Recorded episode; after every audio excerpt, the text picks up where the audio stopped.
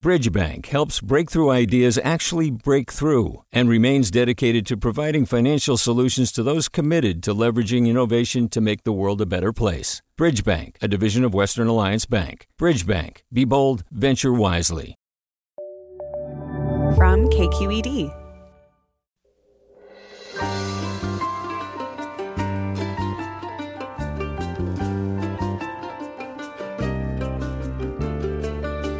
From KQED in San Francisco, I'm Mina Kim. Coming up on Forum, 20 years after a U.S. led war and occupation, the Taliban control Afghanistan once again, leaving the Afghan people to face an uncertain future, particularly women and girls. We'll talk about what Taliban rule may mean for women and what role the U.S. should play in their futures as well as in the lives of Afghans forced to flee their homeland. Tens of thousands of refugees are eligible to come to the U.S., but Biden's resettlement plans are already facing political backlash. We look at all of it next on Forum.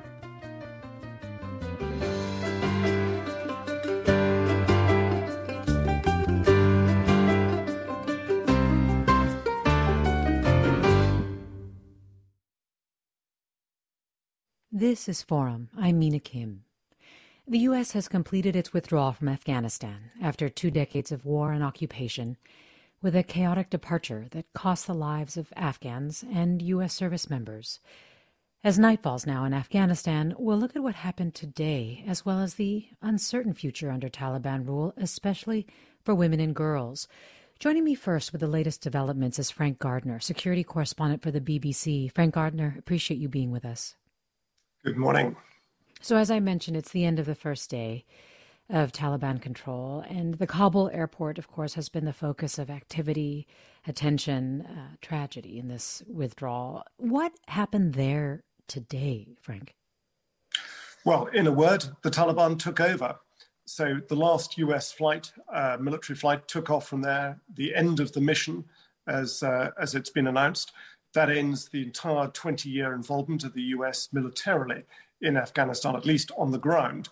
So Taliban senior leadership were very quick to move into the airport, what President Biden refers to as HKIA, that stands for Hamid Karzai International Airport. And they've been posing for photographs and proclaiming victory. Their detractors have said this isn't a Taliban victory. The US simply walked away from it. It did a deal last year with the Taliban in hotels in Qatar uh, on the understanding that if uh, the US agreed to pull out, then the Taliban wouldn't attack them. And sure enough, for the last 18 months, up until this airport operation, there wasn't a single US casualty in Afghanistan. Um, but of course, the bomb went off last Thursday, launched by ISIS, ISIL, uh, that killed a very large number of people. So today, life has been slowly returning or kind of returning to normality on the streets of Kabul. Some of the main banks are open with big queues outside. People aren't allowed to withdraw more than $200 a week. Hmm. Um, and they've got to try and live on that. Uh, before I get into a little bit more of of what Taliban rule will look like, which you were alluding to at the very end there, I do want to ask you, Frank, if you know anything about revelations that the Taliban escorted some Americans to gates at Kabul airport and otherwise facilitated their departure as part of a secret agreement with the U.S. Well, it's perfectly possible. I don't know the exact details on that, but it yeah. was in the Taliban's interest to see what they call um, invading apostate forces depart the country as soon as possible. So they had a vested interest in encouraging Americans to leave as quickly as they could.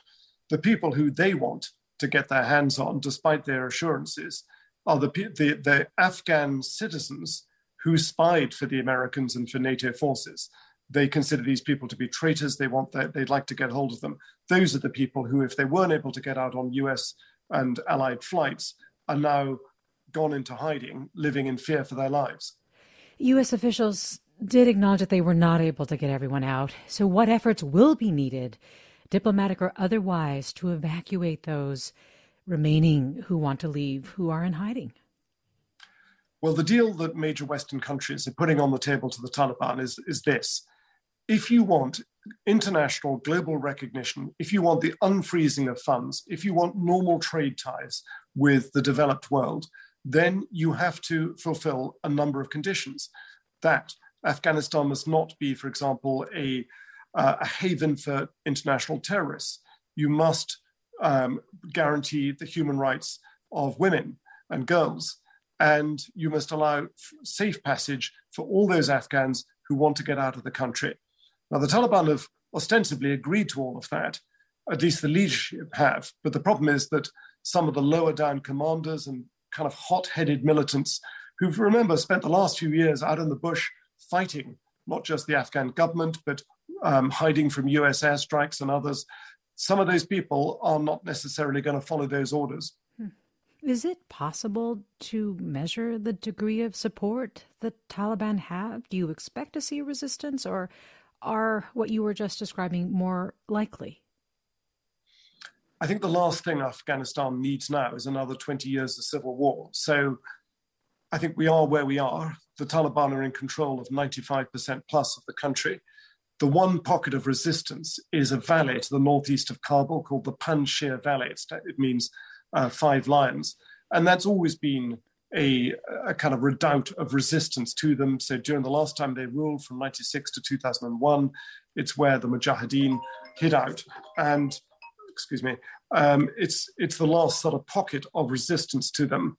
And they don't have a lot of weapons. They've um, they number maybe maximum fifteen thousand people. Remember that the Taliban have inherited a massive armory, much of it donated by the US to the Afghan National Security Forces during the summer in a bid to prop them up. And so the Taliban are now driving around in Humvees. They've got Black Hawk helicopters, Cessnas, thousands and thousands of small arms uh, M4s, M16s, and millions of rounds of ammunition. So they are a very powerful force in charge of the country. And can you give us a little bit more of a sense of what you mean by that? What return to power means, what shape it will take with the Taliban in control? Its leaders have said they want peace and adherence to Islamic law, but what are you expecting? Well, to be perfectly honest, I don't think the Taliban have even worked it out amongst themselves yet. Um, they're having to balance um, conflict. I mean, there is a spectrum of opinion within the Taliban. They're not a monolithic organization. So there are some extreme elements who, frankly, want to turn it back to the way it was in the 1990s, which some would consider as back to the dark ages with uh, extreme punishments taking place in football stadiums, stadiums amputations of right hand and left ankle for theft, stoning of women for adultery, not allowing women to work, insisting that they are accompanied everywhere by a male gu- guardian, a mahram as it's called. Uh, I mean, really horrendous stuff. There are others who are more pragmatic, particularly some of those who spent the last two years in hotels in Doha, living quite a comfortable life, intermingling with the West, who have been negotiating with the West and understand that if they go back to that, then they are going to be a pariah state. The last time they were in power 20 years ago, only three countries recognized them Saudi Arabia, Pakistan, and the UAE. This time, they want to be a part of the world community, at least they say they do. So they know they've got to at least present the front of house in quite a respectable way, and they will be monitored. I think one of the biggest challenges is going to be getting food and aid to people because Afghanistan has been propped up by a huge amount of international aid. How do you get all of that money and aid to the ordinary Afghan people now without it simply going into the hands of the Taliban and possibly getting siphoned off by Al Qaeda or others? And I think, as I understand it, the U.S., at least in its most recent conversations with media officials, have said that they will not go directly through the Taliban, but through humanitarian organizations or other international organizations for such things. But yes, it is a big question in terms of the U.S.'s plans to provide humanitarian, humanitarian assistance and how best to go about doing that. Well, Frank Gardner, thank you so much for giving us a sense of the situation on the ground. Really appreciate it. You're very welcome. Have a good day. Frank Gardner, security correspondent for the BBC. We turn now to looking at the situation for women and girls in the country. And as Frank described the last time the Taliban held power two decades ago, women described how they were unable to work or leave their homes without a male relative. They were not allowed to attend school. And those who defied the rules were punished sometimes brutally and, and publicly.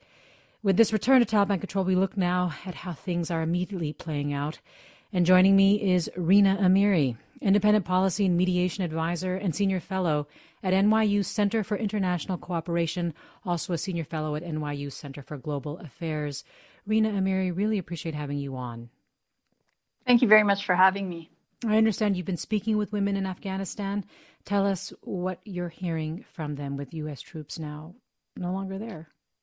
Yeah, it's been uh, a, really, honestly, very heartbreaking uh, conversations. Uh, a lot of the people that I've been engaging are human rights activists, women activists, lawyers, judges, journalists, and a lot, a number of these people, particularly um, leaders in that community, had met with the Taliban. They'd met with them in Doha. They had met with them in Oslo, and um, so they had, they knew what was coming. Uh, you know, the, the peace agreement under the Trump administration uh, made it very clear that, that, that the Taliban were going to be uh, a force to contend with. And so some of them walked away with just a, a, an element of hope that, that this would, in fact, be a rehabilitated Taliban um, and that they their rights wouldn't be stripped away. Um, but what I heard, I mean, throughout the country, because I was actually not just talking to women in Kabul, I was, I engaged in research project, um, which um, uh, where I literally was talking to women in every part of the country, mm. and I was witnessing, you know, through these conversations what was happening as the Taliban took over, and and there was something. What was most troubling is as what it was systematic that as the Taliban would take over these district centers, these provinces, um, one of the first things that they did is they would go to these uh, women leaders' houses and their offices, and they would have their names, and they would say, "We know what you have been working on. We know what you do." And they, it was just uh, they would uh, interrogate them they would go through their material uh, and these and that left and, and was just not just women but journalists and others and that left them really terrified. The taliban didn't even have to do much. They didn't have to carry out acts of violence but they were creating a very um, a, a culture of of intimidation and fear. And for many of them it was so triggering because it, they went back to what had happened in the 1990s and just terror struck them. And I just would have all of these, and you know, I was working on a research project, so my uh, intent was to, to talk about the subject of the research, which was creating inclusive ceasefire processes. But they they wanted to talk about what was happening to them, and then we my our research team said we have to create space for this because these people are going through just terror and it was just this consistent messaging that uh, in terms of what was happening. And then when it happened in kabul I had a number of friends where literally it was less than 24 hours after they took over that they came to their houses and did the same thing. And i received calls from friends who are the strongest most resilient women that i know. And some of them were just terror stricken and others were stoic and saying well this I, I, I may not survive this. Just, hmm. uh, yeah. We're talking about the uncertain future for women and girls in Afghanistan with Rina Amiri. We'll have more with Rina Amiri after the break, and you, our listeners, can join us with your concerns or questions about the situation for women and girls as well. Stay with us. This is Forum. I'm Mina Kim. Support for Forum comes from San Francisco Opera. Set 10 years after a school shooting, the critically acclaimed opera Innocence takes us into a complex emotional journey where our understanding of innocence and guilt is constantly upended.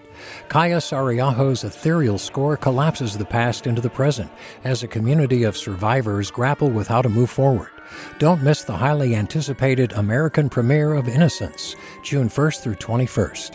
Learn more at sfopera.com.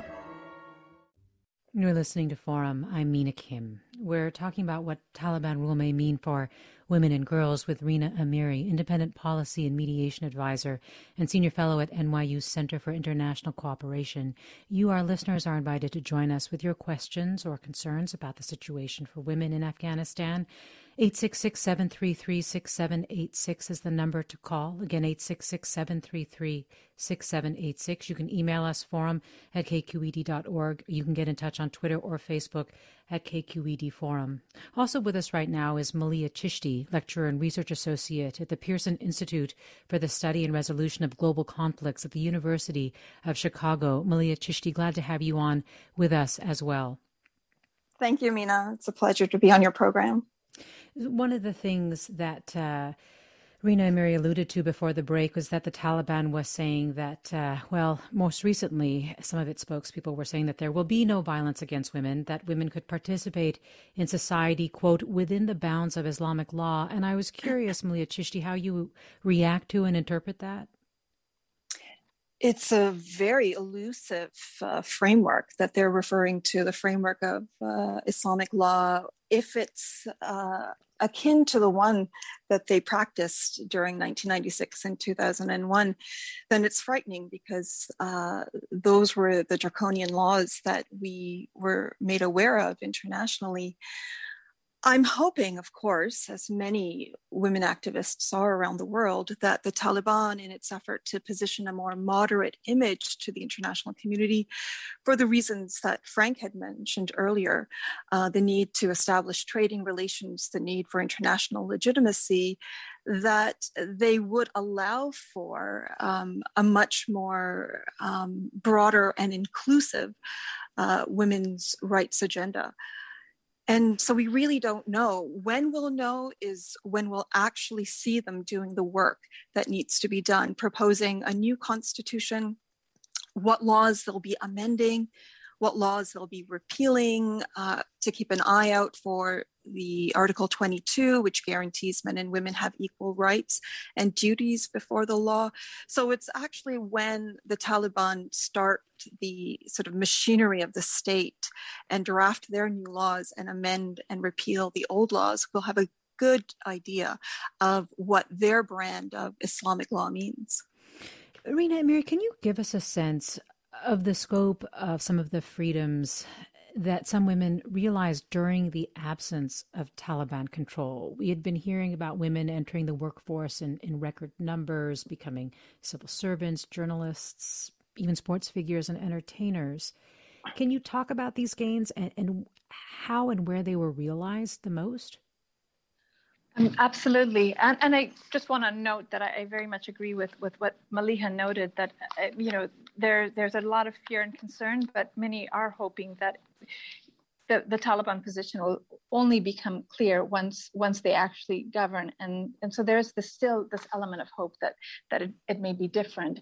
Um, in terms of where the rights are, I I. Uh, what I want to remind people is that the situation for women in Afghanistan, in many respects, in terms of the rights um, accorded to them both on paper and um, and, and and how it was uh, applied at least in, um, in in more populated populated areas was not so different from any part of the Muslim world where there's uh, there's a, a progressivism allowed, and certainly even uh, like what we have here that women were allowed uh, women were part of the workforce um, throughout uh, uh, the, the country even in more traditional areas. There were huge advances in education. You know when uh, in 2001 there there wasn't a single girl in school and we had girls in uh, primary and secondary education. We had uh, girls in universities and um, and and and every sector women as and and the most senior positions of government the the U.S. Uh, the ambassador to the U.S. and the UN are, are both women women or were women sorry and, uh, and so there was just this freedom and this possibility and this hope and this assumption that their future was their own that is the most fundamental element that's been stripped away from them they and it literally happened overnight these women went from being able to uh, to engage to speak publicly to fight for their rights um, to being silenced literally within uh, within a day uh, in many cases. I know that that was the case in Kabul, but uh, so that I think is the most uh, surreal element for them that that that their lives were radically uh, disrupted overnight. You've also though, uh, noted in many ways just now that the West likes to think that it brought democracy and human rights to, to Afghanistan and equality for women, but it really is a system and an effort that has gone back much earlier than that. And, and I'm curious why it's so important to note that. In that, do you see a path um, of hope? Yes, thank you very much for asking that question. Yes, the West does assume that it brought all of this progress women's rights, social gains, uh, uh, uh, journalism and free media, democracy into Afghanistan. But this, uh, uh, throughout Afghan history, there has been this tension before between the reformist elements and the more conservative and traditional elements. There is a fight that has gone on for a long time over the soul of Afghanistan and, and what Afghanistan is. And it started well before the, the world could even locate Afghanistan on the map. It, it, it goes back at least to the 1920s when, and uh, when you had a reformist king who uh, made it a central feature of his policy to advance women's rights because he recognized that that was really critical to progress in Afghanistan as a whole. Um, and there, there was a backlash at that point. It was more about his economic policies, but it was dressed as uh, opposition to women's rights. But the kings of Afghanistan, the king of Afghanistan, later adopted a, a gradualist approach, bringing in Islamic scholars uh, to push uh, to put women's rights uh, as, a, as, a, as an important feature of, of his policies.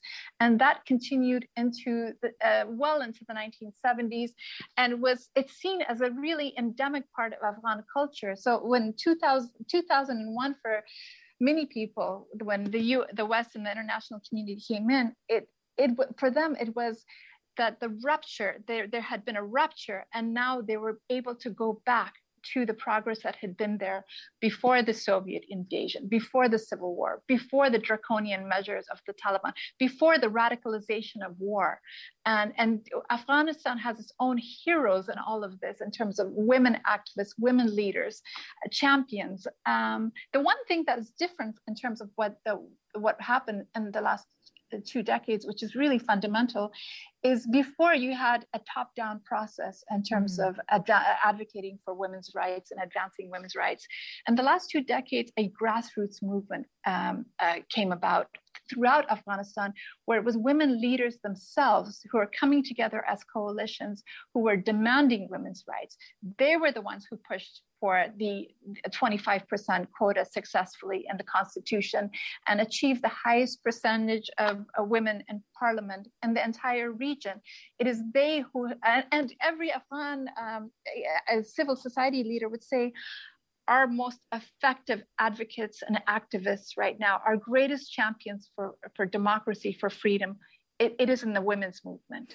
Um, and that's where my hope is, is that, that that's, you know, there, that, that, that, that impulse for reform and change, democracy and rights is essential to the fabric of Afghanistan. And regardless of what the West does, the, the seeds are there, that impulse is there, that hunger is there. And if anything, it's it, now it's it's become something that the, that the population as a whole has internalized as its own.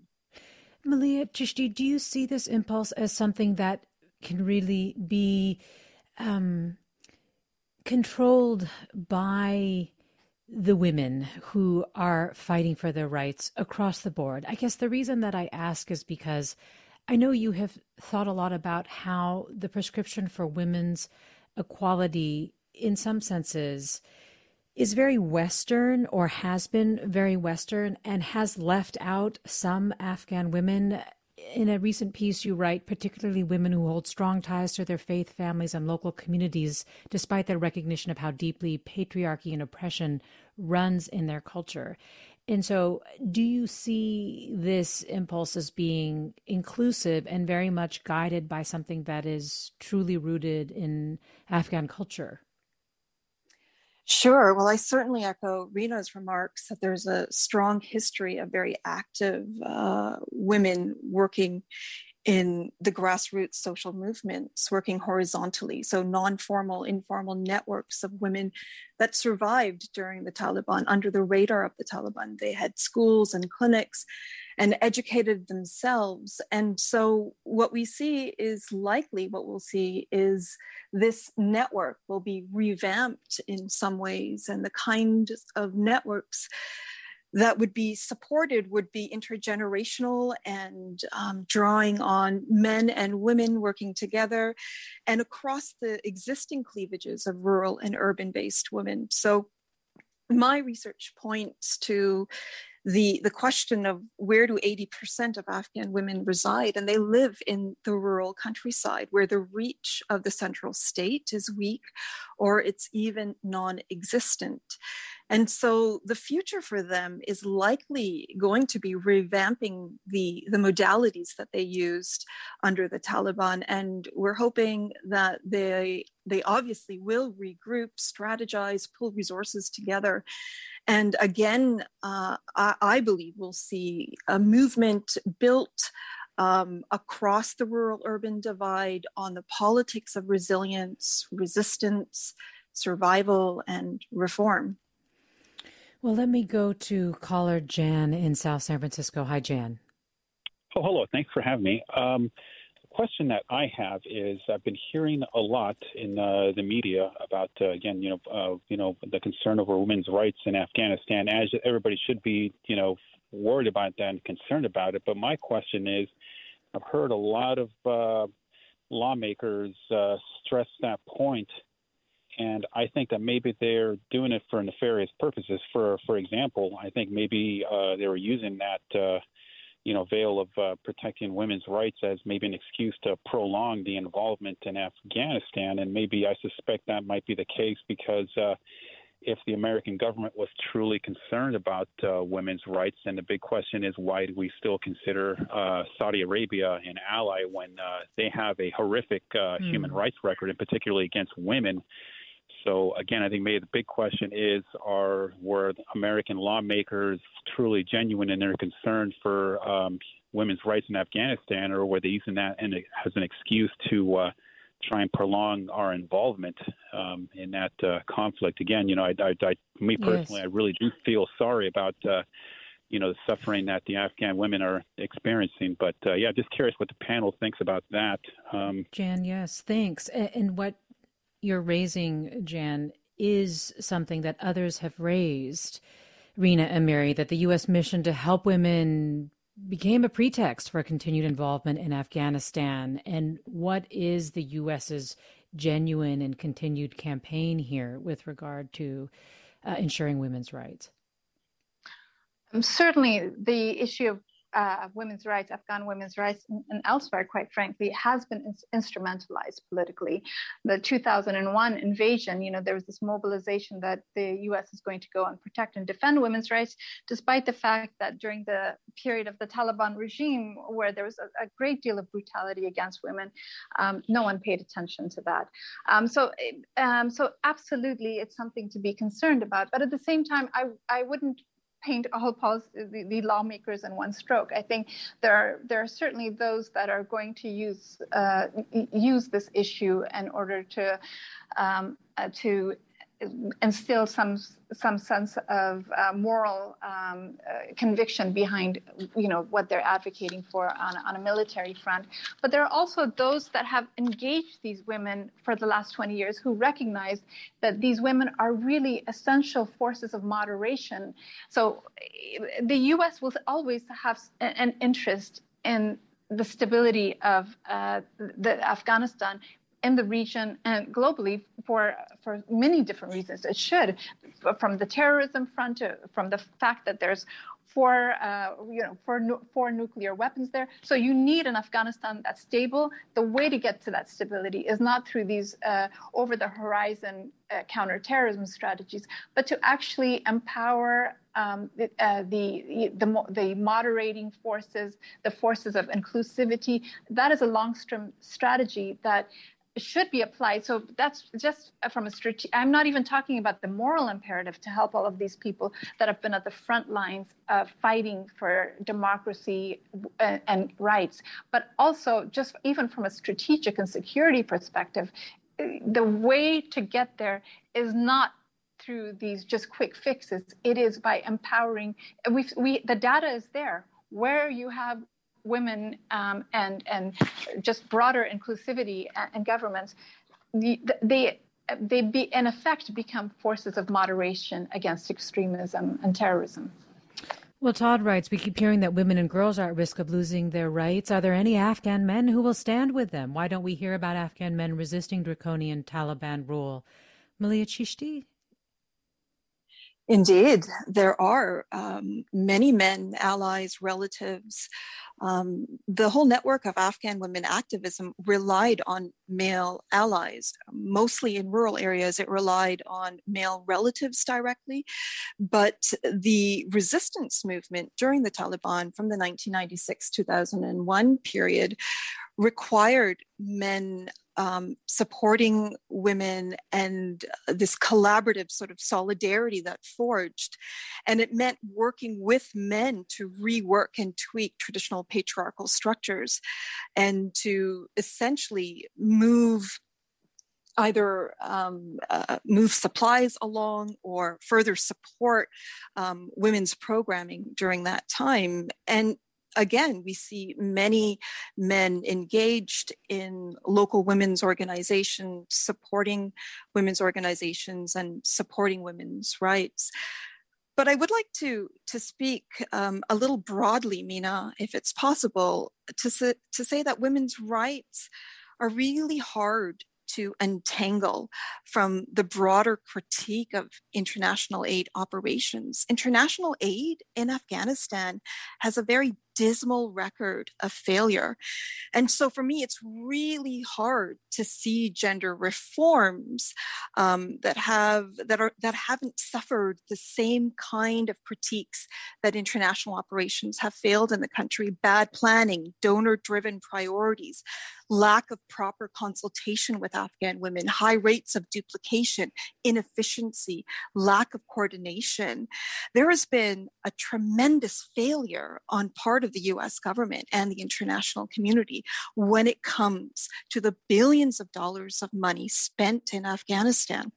And we see that with the SIGAR reports, the Special Inspector General for Afghanistan Reconstruction where to be to be very simple in in my understanding of those reports were contradictory US policies of building a state supporting that state and simultaneously tearing it down in essence, mm. creating and sustaining a weak state. The Washington Post, their Afghanistan papers, also revealed disturbing realities of the level of US institutional ambivalence, the lack of coordination, no international uh, interagency cooperation within the Afghan government.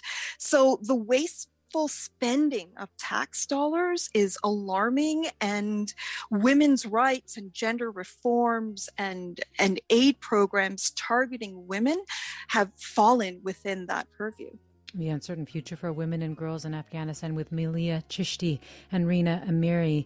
You're listening to Forum. I'm Mina Kim. Stay with us.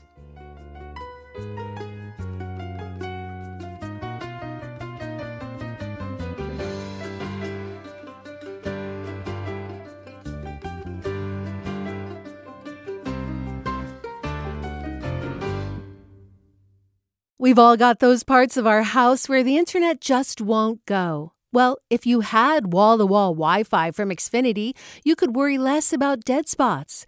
Because with wall to wall Wi Fi from Xfinity, you get fast speeds, reliable connection in every room, and power for all of your devices, even when everyone's online. That's wall to wall Wi Fi only with Xfinity. Restrictions apply, not available in all areas, actual speeds vary. You're listening to Forum. I'm Mina Kim. We're gauging what women and girls face in Afghanistan under Taliban rule.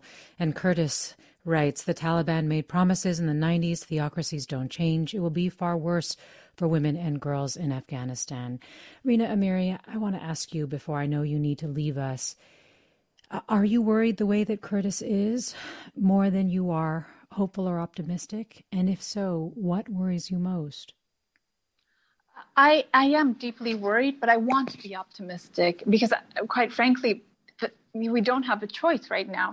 We have the Taliban are in control, and so my hope is that we we uh, it'll be absolutely key to get also the support of the region and to use our leverage as effectively as, as possible in order to protect the rights of women. We cannot do what we have to date, which is um, be largely rhetorical in terms of our support. I think that's been the case for the last two years, and even that has been lacking.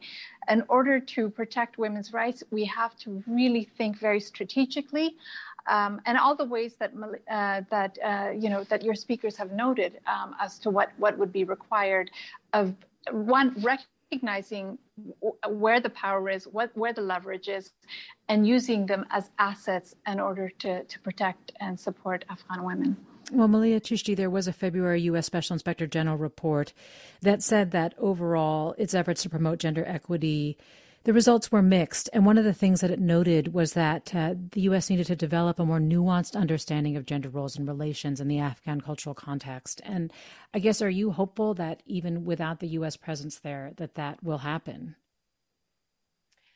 Certainly. I mean, I share uh, Rina's sentiments as well. Very optimistic, um, but very cautious. And it's a wait and see moment for for many of us, and certainly uh, a very fearful moment of uncertainty and a precarious situation for Afghans, Afghan women specifically.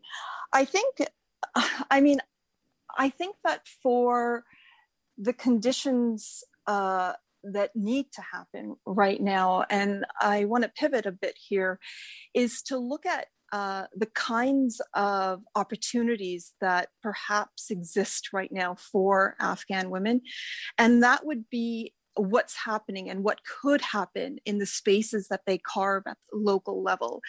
And given the fact that the Taliban are not going anywhere, these are spaces of dialogue and negotiations that have to happen. And Afghan women are likely um, going to have to recast and reframe women's rights within a normative Islamic framework. And this is possible and arguably should be the path forward because nothing in Afghanistan in terms of women's rights has ever really happened without some grounding within existing cultural religious frameworks to gain wider legitimacy. Um, I know from my own work um, promoting CEDAW, the Convention on the Elimination of Discrimination Against Women, which was ratified by Afghanistan, the 200 Afghan women activists that I worked on were very eager and happy to push CEDAW's agenda forward in Afghanistan, but it had to be compliant with Sharia.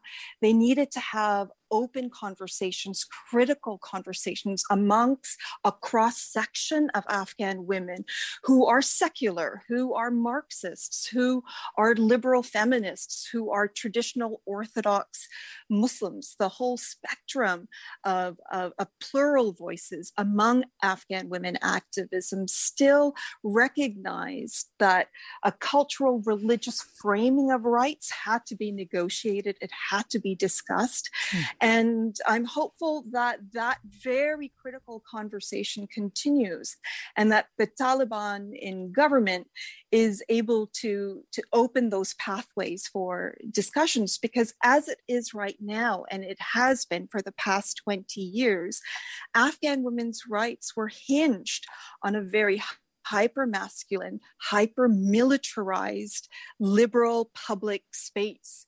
So that's to say that there was just uh, this framework of a long term presence of foreign troops um, and a very costly expenditure uh, of security that was required to facilitate women enjoying basic liberal rights and freedoms. And that's really not sustainable. Um, so these new so, pathways for women's organizing are is is what I'm really looking um, with keen interest. Yes, and yep. for lessons like you say learned. Maliha Chishti, lecturer and research associate at the University of Chicago, and Rina Amiri, independent policy and mediation advisor and senior fellow at NYU Center for International Cooperation. So glad to have you both with us, and thank you. We're going to turn now to look at the situation for Afghans who have fled and the U.S.'s obligation to them. More than two dozen members of California's congressional delegation, led by Representatives Eric Swalwell, Adam Schiff, and Ted Lieu, have signed on to a letter telling President Biden that the state is ready and eager to accept Afghan refugees who, quote, saved American lives, aiding the U.S. military and diplomatic efforts. And the letter noted Governor Gavin Newsom's declaration of California as a state of refuge. Joining me now to talk about this is Anita Kumar, White House correspondent and associate editor at Politico. Anita, thanks so much for joining us. Sure, thanks for having me back. Can you just quickly give us a sense of what the resettlement process in the U.S. has been? I understand that there are military bases set up in Virginia, New Jersey, Texas, and Wisconsin as processing centers. What what's happening? Yeah, that's exactly right. And actually, the Pentagon is opening up uh, more military bases. So uh, when these uh, Afghans come into the United States, they're immediately sent to one of these military bases. And they, uh, we understand that they stay there sort of up to 30 days. Uh, the people that I've talked to say it's much, much shorter period of time, you know, maybe one week or just a matter of days. And what happens there is they're making sure all their paperwork is okay. Uh, paperwork to get, you know, basically resettle in the United States, that they have the right uh, immigrant status that they need. Um, I'm so sorry, Anita Kumar. Actually, your connection is going in and out a touch. Let's try to get that stabilized. And while we do, let me remind our listeners that we are taking stock of the situation among Afghans left behind, but also now, at this point, Afghans who have fled to see what is the U.S. obligation with regard to that and what are the U.S. efforts related to that as well. We're talking with Anita Kumar, White House correspondent and associate editor at Politico. And you, our listeners, of course, can join the conversation with your questions or comments at 866 733 6786. 866 733 6786. Anita Kumar, were we able to stabilize your line there? I hope so. Can you hear me better now? Uh, a little bit. Um, but you were just talking about the vetting process, essentially. And I understand that the Biden administration has been engaging with governors and other state leaders to really educate them on the vetting process. Why is that so important? Yeah, the vetting process actually happens before they come to the United States. So that process happens before they are on U.S. soil. Uh, and it's so important because if you'll remember, six years ago, the United States was getting a lot of Syrian refugees, there were a lot of governors, many Republican, most Republican, with some local officials who said, look, we don't want these Syrian refugees in our local district or our state. And there was a lot of pushback to the Obama administration. So the Biden administration is trying to make sure that doesn't happen this time around. I see. Yes. They are definitely trying to make sure that doesn't happen this time around. And we'll talk more about that in a second. I do think we need to try you on a different line again. So let's have you hang on for that. Uh, in the meantime, let me go to uh, Hussein in San Francisco. Hi, Hussein. Thanks for joining us. Thanks for taking my call. You know, we went there for a different reason and changed the game and in the middle of the change the rules of the game in the middle of the game. Now that we were leaving, we paved the way for the Taliban to come. They entered. They didn't have that kind of power to fight against the United States. That's a joke. Anybody that believes that. So now that they are there, they closed all the borders.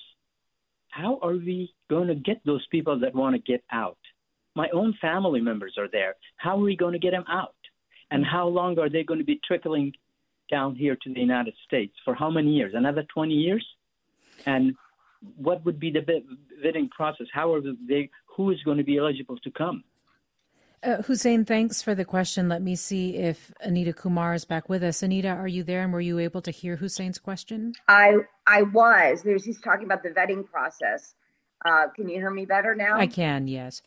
Um, and so, you know, it's interesting. This is really what the issue is about. Uh, how the United States is vetting these folks that are coming in. You have a lot of people saying they couldn't possibly be vetted this quickly what the United States is saying, the government is saying, is that look, many of these people were known to us. We knew they wanted to leave the country. They were already in the process of being vetted. And so that's how we are able to give them a visa and allow them to come to the United States. This is really part of what the, the uh, disagreement is really back and forth between uh, mostly Republicans and, and, and, the administration.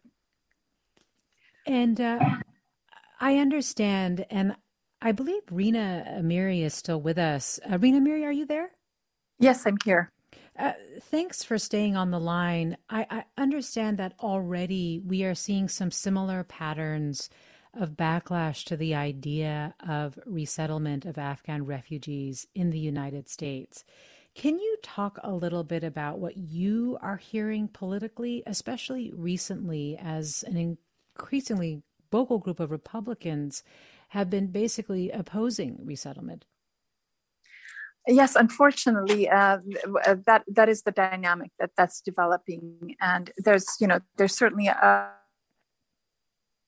a political. This is an, a political discussion um, that is meant to strike back against uh, uh, President Biden, um, and and it's part of sort of a, a longer um, uh, opposition that's been building up, certainly with the Trump administration, to the, the presence of, uh, of uh, outsiders, of refugees, and a failure to understand that a lot of these people that are being uh, resettled are incredibly skilled people.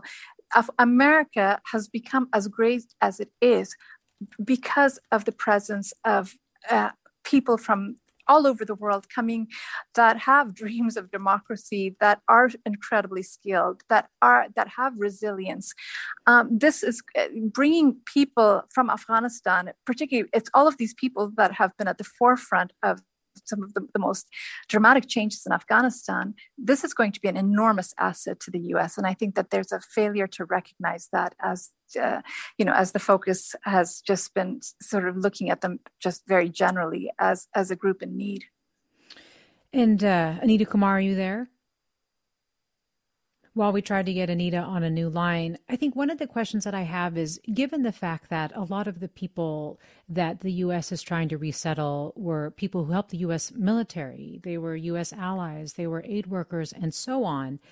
I'm wondering um, if that has actually, to some degree, made it harder politically to completely reject uh, the effort to resettle Afghan refugees here should be certainly should, you know th- th- these people for the last 20 years have stood by as the staunchest allies of the US. Their families have been threatened. Their lives have been threatened. They have saved American lives over and over again the, the, the way that the US treats these refugees is uh, not only going to reflect sort of morally where the US stands, but it's going to have repercussions beyond just Afghanistan. You know, the US needs allies in every country that it works with. And if the message is that we are going to be fair weather friends and leave you to potential death, that, that's a that's a really a, a dark message. And I believe I also heard Anita Kumar there. And I should remind listeners Anita Kumar is White House correspondent and associate editor at Politico, and Rina Amari is a senior fellow at NYU, working their Center for International Cooperation. And you're listening to Forum. I'm Mina Kim. Anita Kumar, I was talking with Rina Amari, Amiri a second ago just about the fact that uh, this time around, we've certainly seen backlash against um, settling refugees, for example, I'm thinking about Syria in 2015 and so forth in this country. But I'm wondering if you think the political calculation is a little bit harder as a result of the fact of our involvement in Afghanistan and the people who are coming, many of them having been uh, U.S. allies, people who aided U.S. military.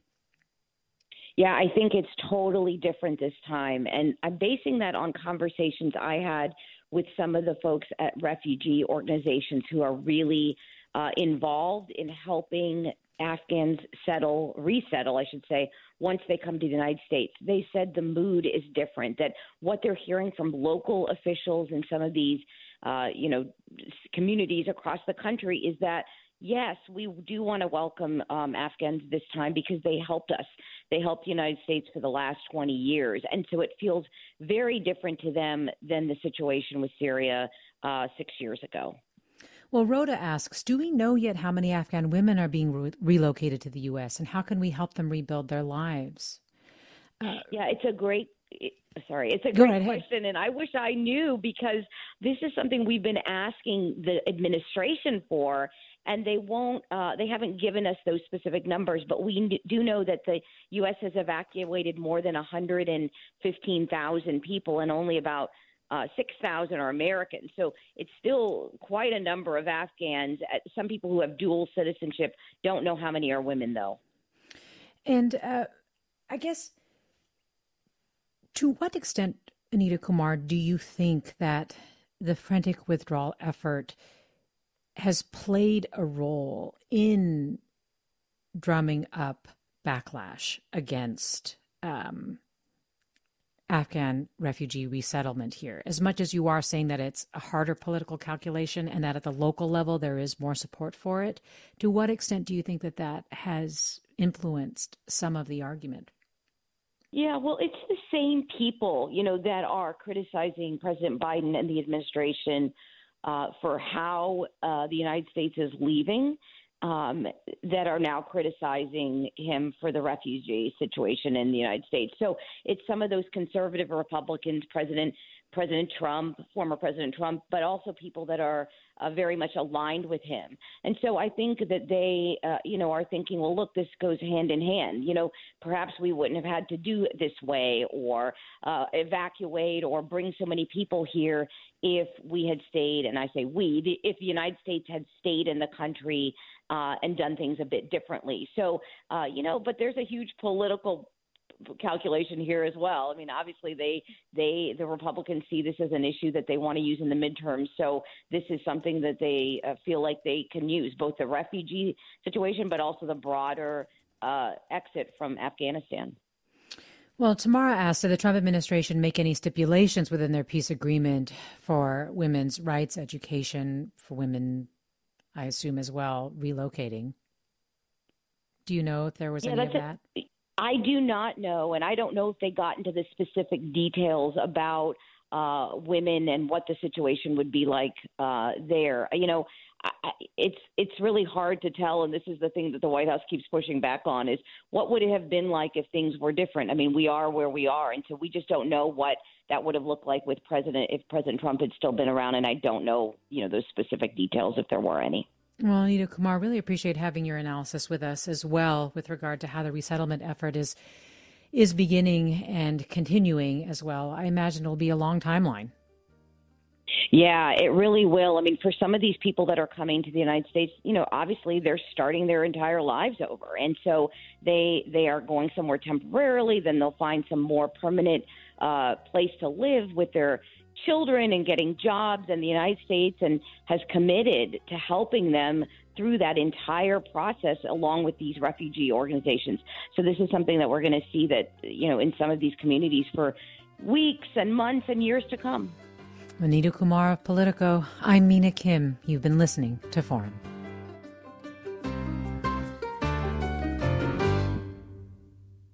Funds for the production of Forum are provided by the members of KQED Public Radio the Germanacos Foundation, and the Generosity Foundation, and the Bernard Osher Foundation, supporting higher education and the arts.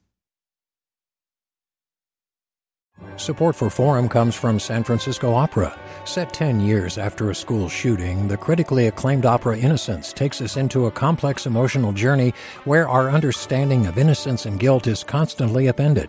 Kaija Saariaho's ethereal score collapses the past into the present as a community of survivors grapple with how to move forward.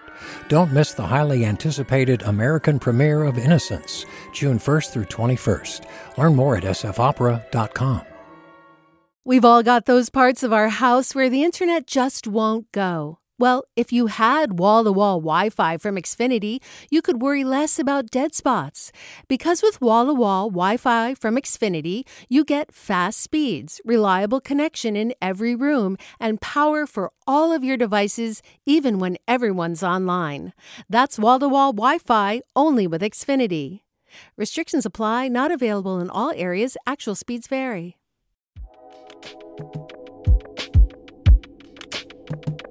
Did you ever wonder what it's like to live alone, hidden in the woods, not speaking to a single soul for 30 years? Or wander the desert, uncover a hidden well, and dive to the bottom of the deepest water hole for 2,000 miles The Snap Judgment podcast takes you there with amazing stories told by the people who live them, with an original soundscape that drops you directly into their shoes. Snap Judgment. Listen and subscribe wherever you get your podcast.